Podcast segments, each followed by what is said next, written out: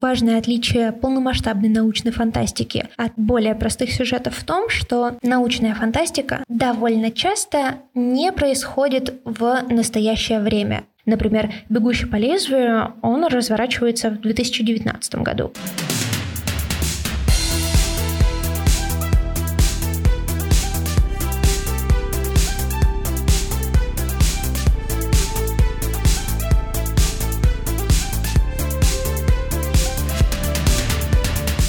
Всем привет! Это подкаст «Как у Замекиса», и это наш первый выпуск, поэтому я очень волнуюсь. В этом подкасте мы будем рассказывать вам о знаковом, не самом знаковом и вообще не знаковом кино 80-х. Меня зовут Алина Затонская. Друзья, всем привет. А меня зовут Даниэл, фамилию пока пущу. Она очень трудно выговариваемая, почти как это слово. И да, будем болтать о кино 80-х, темы, в которые я, признаюсь, не очень силен, но мы постараемся сделать это ну, своей вот интересной фишечкой. Штука, которую нужно проговорить в самом начале, что в разных выпусках этого подкаста мы будем говорить о конкретных явлениях в фильмах 80-х. Например, танцы. И весь выпуск мы обсуждаем, почему же в фильмах 80-х все прыгают в лосинах, ходят на аэробику и танцуют, даже если работают сварщиком. При этом мы не будем говорить о том, почему у многих людей так манит эпоха 80-х. Кажется, что об этом не высказался только ленивый, и существует целая индустрия, индустрия ностальгии, благодаря которой все продукты прошлого, будь то Тамагоча за 4000 рублей или новый фильм про Безумного Макса, продаются. Так, Алина, угу. а вот про сварщика это реальный пример или это ты так придумала? Да, это реальный пример. Это фильм Flashdance. Возможно, ты не знаешь фильм, но ты точно знаешь песню.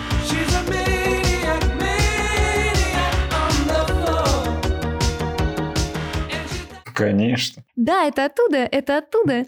Собственно, это первый фильм, который, по сути, нарезали и сделали из него клип. Клип долго крутили на MTV, и потом люди стали какое-то время еще так делать. Если честно, эм, это не самый выдающийся фильм. Он стоит просмотра только потому, что ну, это какой-то культовый э, фильм с точки зрения атмосферы или чего-то такого, но достаточно посмотреть клипы, и это весь краткий пересказ сюжета. В общем, такая попса, да? Попса?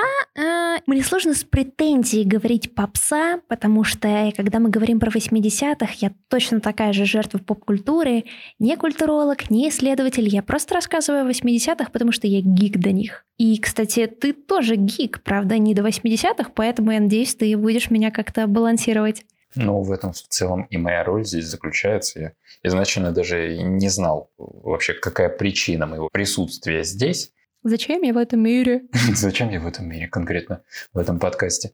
Вообще сказали, что у меня голос красивый, поэтому я постараюсь э, не разочаровать слушателей. А так вообще, да, постараюсь балансировать Алину как смогу. Поэтому посмотрим, что из этого выйдет. Но надеюсь, я останусь хотя бы на пару выпусков. Ну, посмотрим, посмотрим. Так, Алина, ну вообще, мне не хотелось бы прям вот э, обширно размышлять на тему, почему людей так и тянет вот эта эпоха 80-х, но тебя я все-таки спрошу, мне прям очень интересно. И вот самый главный вопрос, какого фильма прям вот тебя в это все затянуло? О, по поводу какого фильма, это хороший вопрос. А, это фильм «Клуб Завтрак». Он до сих пор, если не мой самый любимый фильм, то один из самых любимых, потому что он открыл для меня этот мир, э, с одной стороны, простого, ну, откровенно не самого сложного кинематографа, но при этом достаточно глубокого, очень красивого, очень атмосферного и в какой-то степени легкого. Я подумала, вау, так можно, так можно было. И с этого понеслась. Я посмотрела все фильмы Джона Хьюза, и, в общем-то, ты немножечко проспойлерил наш следующий выпуск. Я могу. Моя лужайка, конечно. да.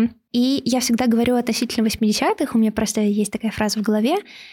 Это та жвачка, которую я могу себе позволить. Я небольшой любитель смотреть там не знаю, шоу на Ютубе или что-то что обделенное смыслом. На 80-е для меня это такая зона отдыха, в которой всегда все хорошо или почти хорошо, или даже если плохо, все равно хорошо. И я просто отдыхаю, когда смотрю кино этого десятилетия.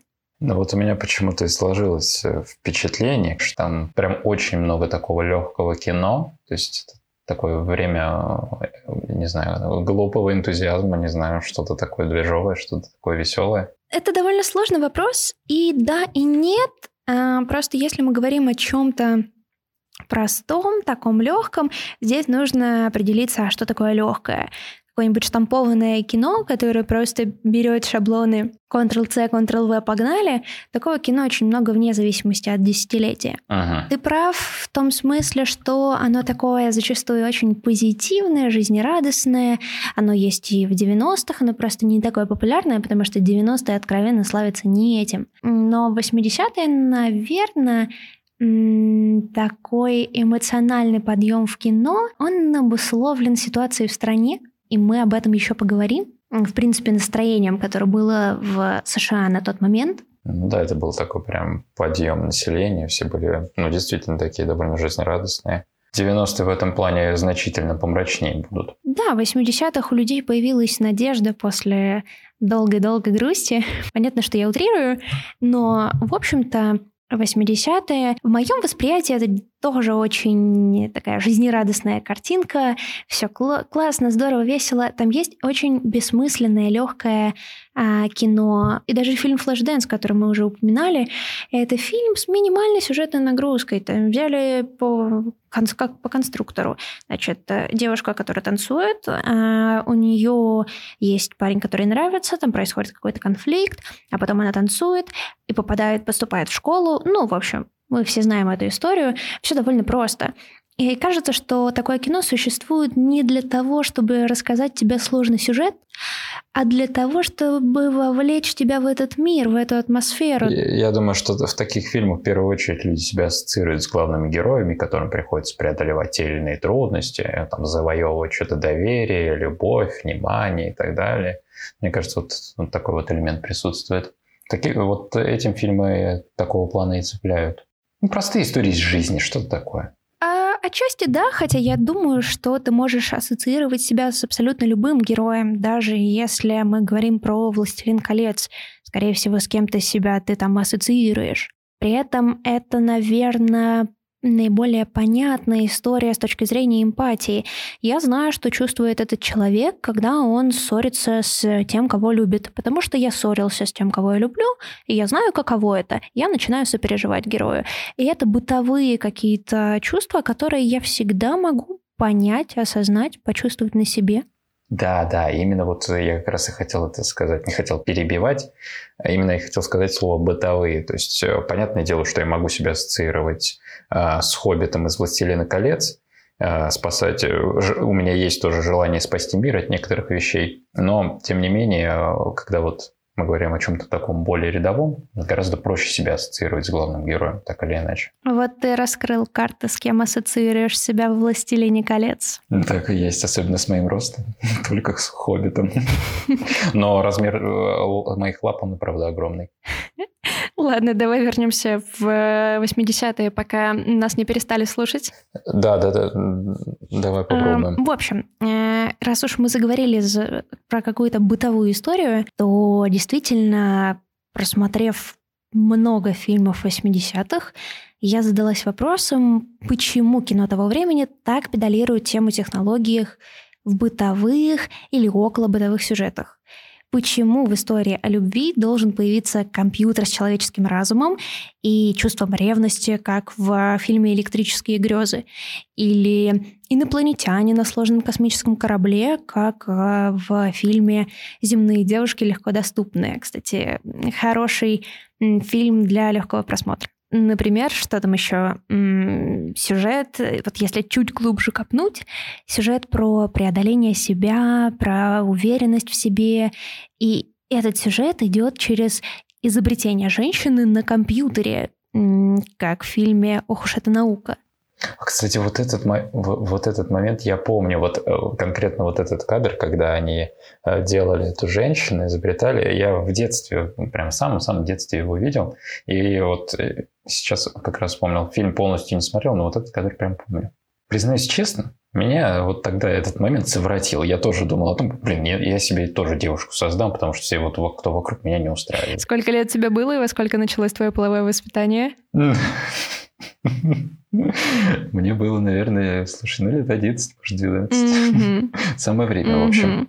Если вдруг нас будет слушать кто-то, у кого есть дети, то, в принципе, в лет 11 уже можно показывать фильм «Ох уж эта наука». Ладно, будем считать, что так. Если немножечко вернуться обратно, помимо вот этих очевидно бытовых историй, в которых всплывают технологии, есть и полностью технологические сюжеты, начиная фильмом «Охотники за привидениями», где суперсложные приборы для поимки призраков, до какого-нибудь там, Робокопа, Терминатора и так далее. Ну, вообще, да, если мы отмотаем немного назад, ну ладно, много назад, в 70-е, но до Десятилетия. Десятилетия. Ну вот до 77-го точно, потому что в этом году выходят «Звездные войны», как-никак, то первое, что приходит в голову, это криминал. «Крестный отец», «Французский связной» и героические блокбастеры, боевики. Ну вот выход «Дракона», например, с Брюсом Ли.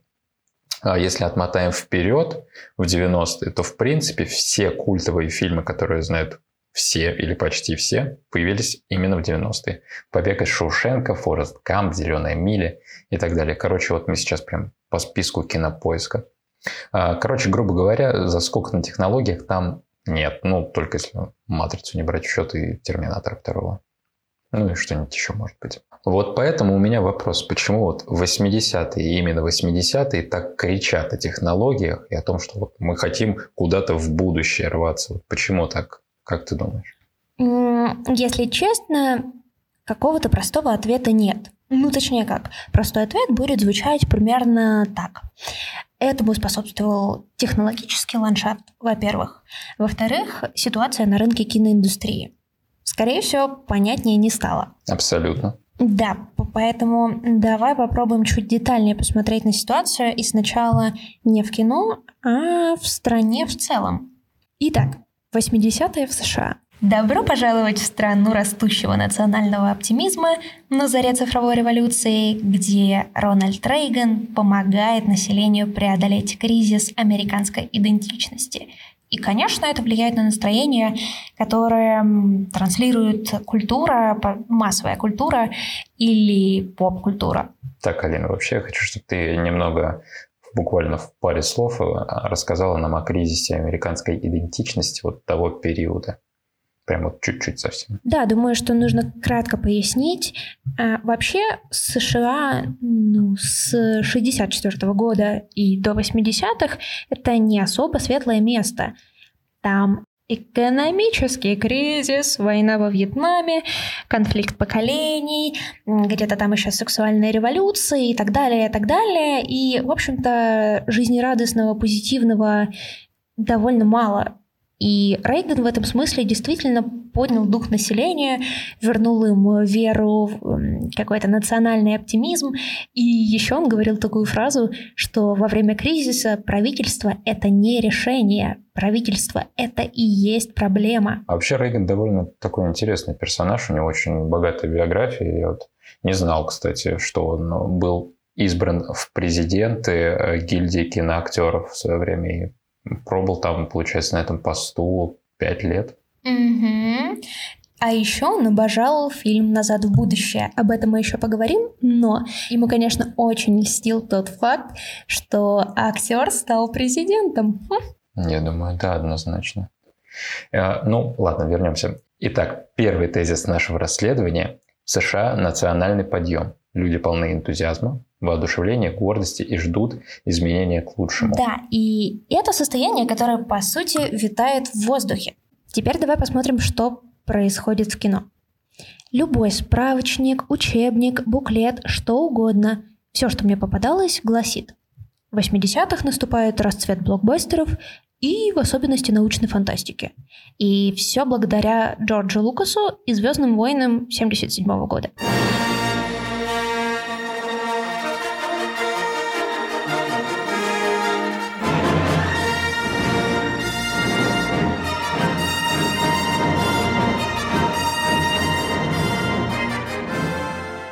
А Лукас в свое время, он вот прям э, один из первых, кто вот насытил свой фильм вот, вот этими вот новыми технологиями, то есть совершенно каким-то необычным новым форматом. Или все-таки до этого кто-то предпринимал попытки сделать что-то вот подобное, но он но провалился? По сути, он был один из первых, кому это на самом деле удалось. Вообще, в принципе, что происходило на тот момент? Во-первых, эм, гики в привычном нам понимании, которые интересуются фантастикой, уже были, но сама научная фантастика всеобщего признания не имела. Это был, ну, какой-то там жанр, который пытается бороться за то, чтобы к нему относились серьезно. Э, кто-то его любит, но, ну, так, и Звездные войны э, в этом смысле они дают зеленый свет всем и говорят, вообще-то так тоже можно. После чего как раз многие режиссеры кидаются делать кино про другие галактики, неважно в каком э, ну, жанре, хоть космический ужастик. Отлично, сделаем и назовем его чужой. Э, появляется, появляется следом очень быстро, появляется линейка фильмов из мема «Вы не понимаете, это другое». Появляются, значит, «Звездные пилоты», «Столкновение звезд», «Битва за пределами звезд» и что-то еще «Повелители вселенной». Вот. Э, в общем, Лукас сделал очень важную вещь для научной фантастики того времени. Тогда оказалось, что если ты делаешь какую-то новую несуществующую вселенную, тебе сначала нужно объяснить всем, что это за вселенная, по каким правилам она живет, э, не знаю, как передвигаются здесь люди, какой там воздух, а люди ли там вообще, ну и так далее, и так далее. Все это рассказать, а потом раскрывать сюжет. Ну, короче, нельзя было э, вот так вот просто взять и ворваться в новый мир и сказать, ну вот смотрите, ребята, надо было как-то по канону все это объяснить и рассказать прям подробно. Я правильно понимаю? Да, как ты объяснишь, что, не знаю, вся планета живет на жидком азоте? И Лукас делает диаметрально противоположную вещь. Он, по сути, показывает, что правила игры не обязательно рассказывать. Достаточно их действительно показать, и зритель сам все поймет. И чтобы он все понял, нужно использовать какие-то знакомые ему образы, паттерны. И киноязык Звездных войн, по сути, устроен так, что берет устоявшиеся паттерны, и зритель сразу понимает, о, вот тот чувак злодей. Или о, посетители контины огрызаются на люка, сейчас будет драка. Знаешь, что это мне напоминает? Это напоминает мне э, как схема, ну, или конструкция, которую ввел Дисней.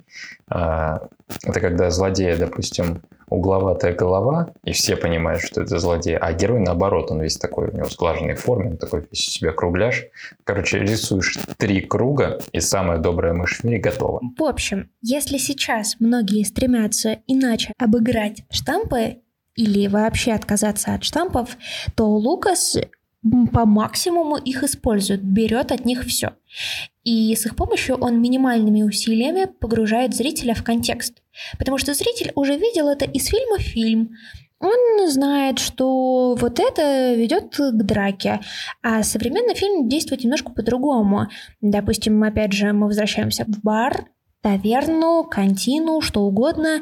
Заходят герои, начинается перепалка, в воздухе огромное напряжение, и ты думаешь, все, сейчас будет драка. А драки не происходит. Причем в некоторых моментах э, вообще перепалки даже не обязательно начинаться. Они могут просто заходить, и как будто даже сам ракурс э, намекает. Кстати, вот музыка важную роль играет прям очень сильно. Вот музыка даже сама намекает, что вот, ну, сейчас что-то будет, и не обязательно что-то кому-то говорить, или там просто взгляд героев как-то не так упал на какого-нибудь персонажа. Да, конфликт будет, но вообще тебе его действительно не обязательно разворачивать. Как только заходят э, те люди, у которых на лице написано «я хочу с кем-то подраться», уже не важно, будут они с кем-то драться на самом деле или нет, ты понимаешь, что это... Вот, вот эти люди будут играть роль антагонистов, скорее всего, каких-нибудь, может быть, крупных, может быть, мелких, но антагонистов. Э, потому что ты это уже видел действительно в кино много раз. И так как ты это видел, Лукас думает, ну отлично, значит, сэкономим время, и тебе не нужно будет ничего объяснять. Я покажу, кто злодей, как устроена эта вселенная, а оставшееся время я буду проскручивать вселенную фильма. Это первое. Вот так мы плавно переходим к теме технологий. Чтобы раскручивать фантастическую вселенную фильма, нужны соответствующие технологии. Технологии не внутри фильма, а в реальности. И, в общем-то, в конце 70-х появляются цифровые спецэффекты, компьютерная графика. Сейчас, конечно, возможно, местами забавно смотреть на такую компьютерную графику, но на тот момент Лукас использует ее по максимуму и делает это очень достойно для тех лет. Да, это правда. Все супер, но кажется, что Звездные войны или какой-нибудь Бегущий по лезвию и на другой стороне там фильм, не знаю, например, «Ох уж эта наука», вот они где-то очень далеко друг от друга. Но при этом связь их в том, что влияние и успех «Бегущего по лезвию», «Звездных войн» и всего прочего был настолько сильным, что отчасти, но правда только отчасти, проник в условно повседневные фильмы, такие бытовые сюжеты, где нет других галактик, нет космических пушек, есть какая-нибудь история любви или просто приключенческая история, но ничего космического.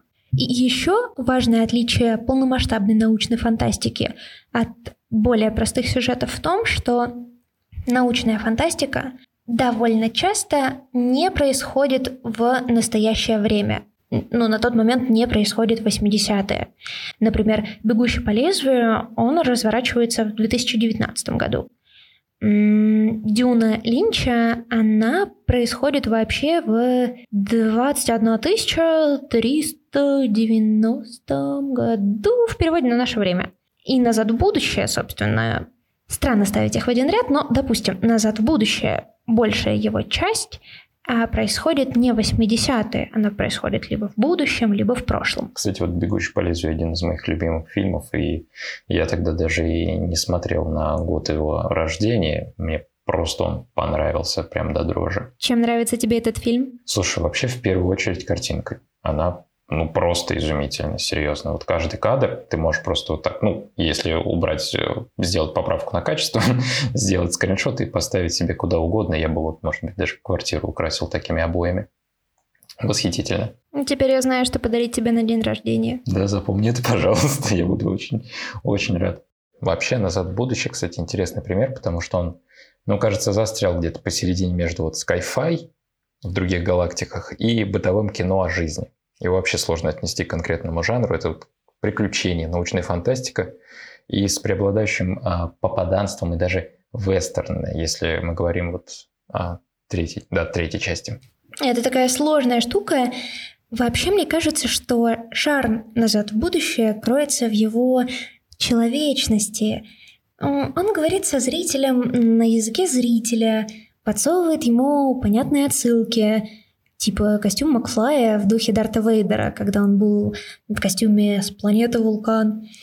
Или игры на гитаре, которые едва ли не как у Джимми Хендрикса, ну и, и так далее. И Земекис, вот так заигрывая со зрителем, как бы вместе с ним рассуждает каким будет технологическое будущее. Но это рассуждение не занудное, потому что оно очеловеченное. Вот как мы уже сказали, ты можешь испытывать какую-то эмпатию к человеку, когда ты понимаешь его чувства и эмоции. Несмотря на то, что мы никогда не путешествовали во времени, зачастую мы понимаем чувства Марти, потому что мы проживаем этот опыт вместе с ним. И получается, что с одной стороны, вот «Назад будущее» порождает новые сюжеты про путешествия во времени. Вот, например, кстати говоря, «Невероятные приключения Билла и Теда», которые я вот только совсем недавно посмотрел.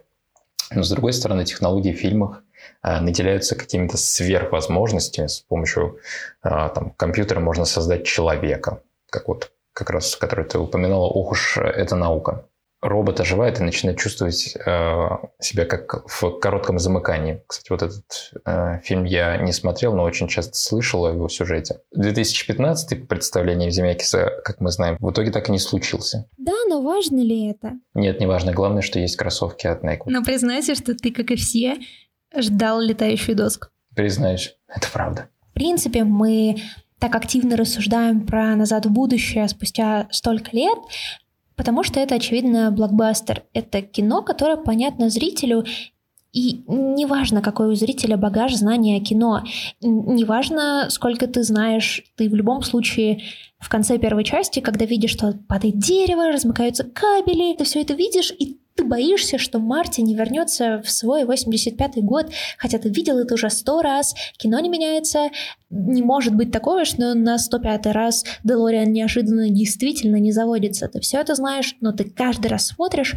и каждый раз волнуешься за Марти. Это поразительное какое-то детское вот это чувство, что типа э, как бы он не ошибся, чтобы вот чтобы у него обязательно все получилось. И вот Тут, правда, абсолютно неважно, с какой вот раз ты смотришь этот фильм, вообще без разницы, каждый раз одни и те же ощущения. Не будет преувеличением сказать, что вот эта магическая особенность кино, и в частности магическая особенность «Назад в будущее», и приковывает зрителя, и неважно, вам 5 лет или 55.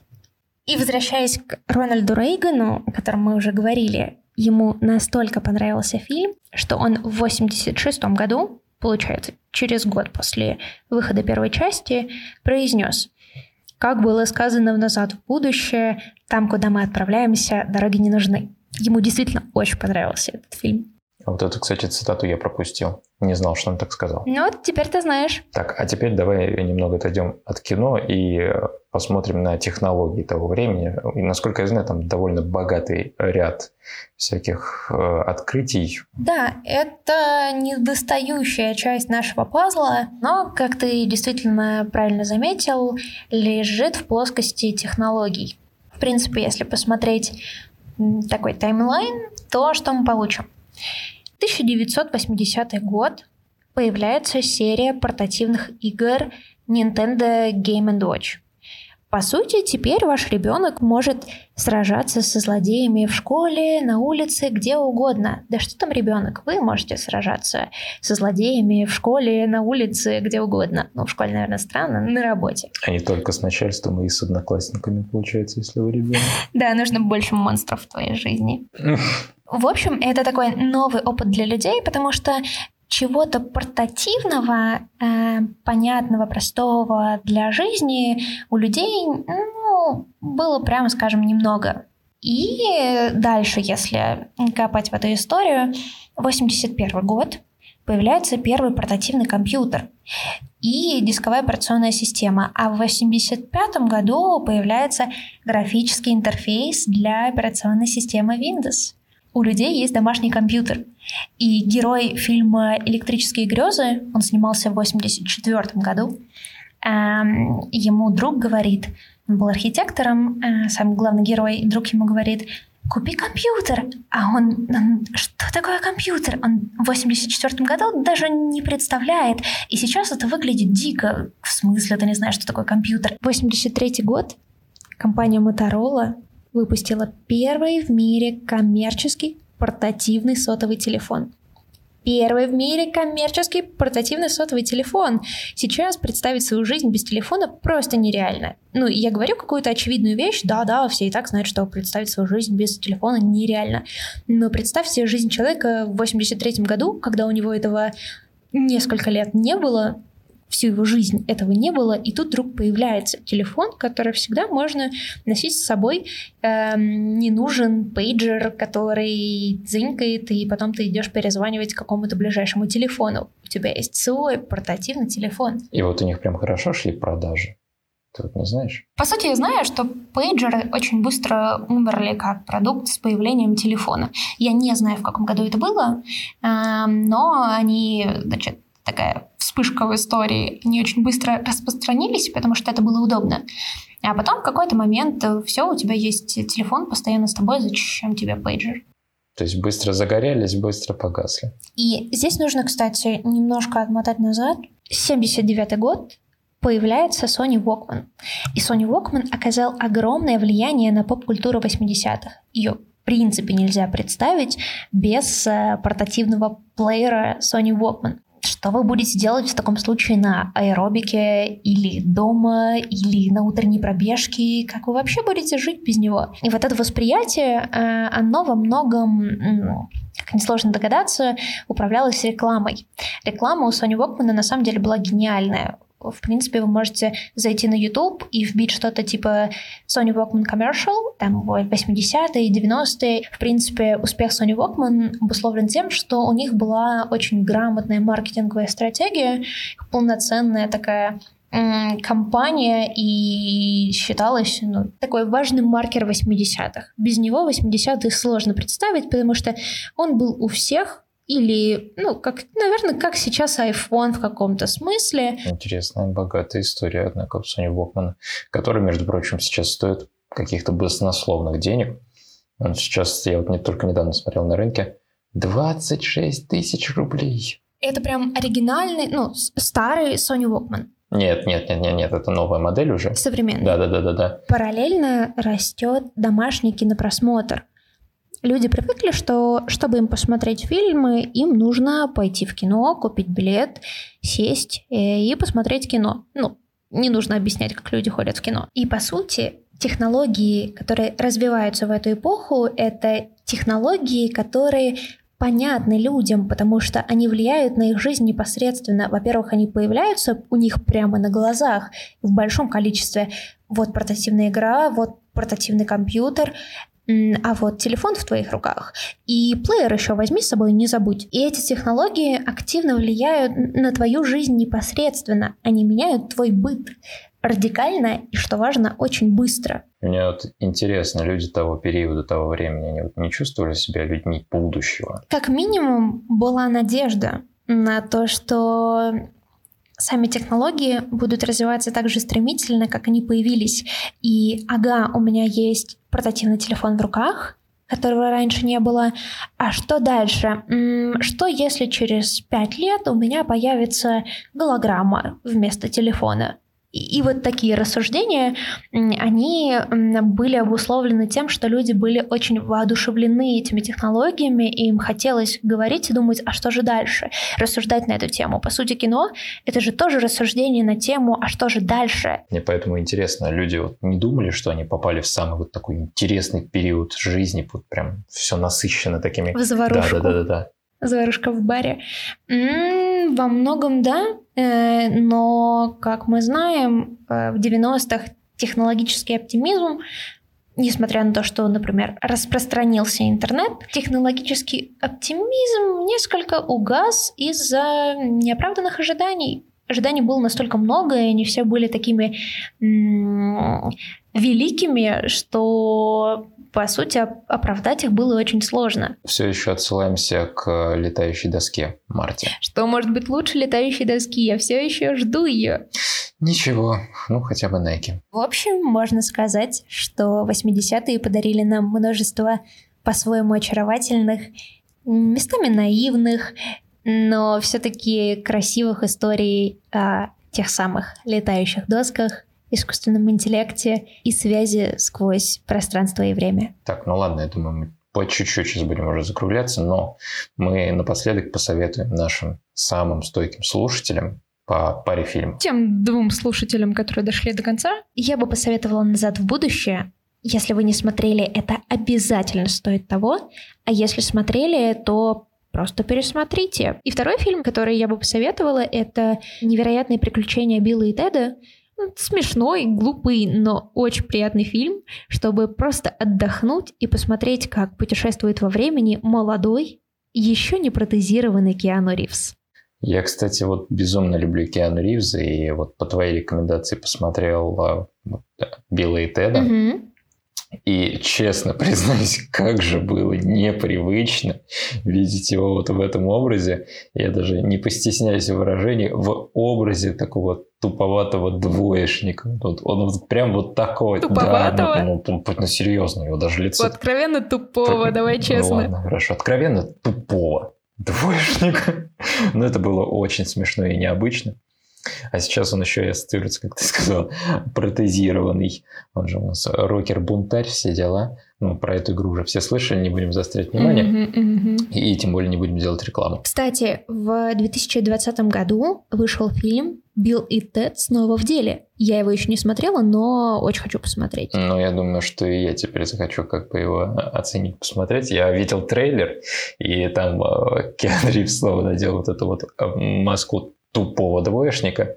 И мне очень интересно, как он уже сыграет его еще и такой гладко выпрятый. Боже, как привычно было бы таким видеть снова. Спустя столько лет? Спустя столько лет, да. Ну, ну, ладно, от себя я посоветую, надеюсь, мне все это простят, всего лишь один фильм, потому что я, как уже говорил, не гик по 80-м.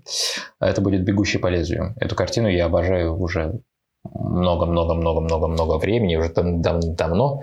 И я еще тогда даже и не смотрел, какого года этот фильм но я влюбился. И я знаю, что многие его смотрели, многие не смотрели, но стоит, однозначно стоит. Так что вперед, ребята. А какой «Бегущий по лезвию» тебе нравится больше? Тот, что 80-х или тот, что современный?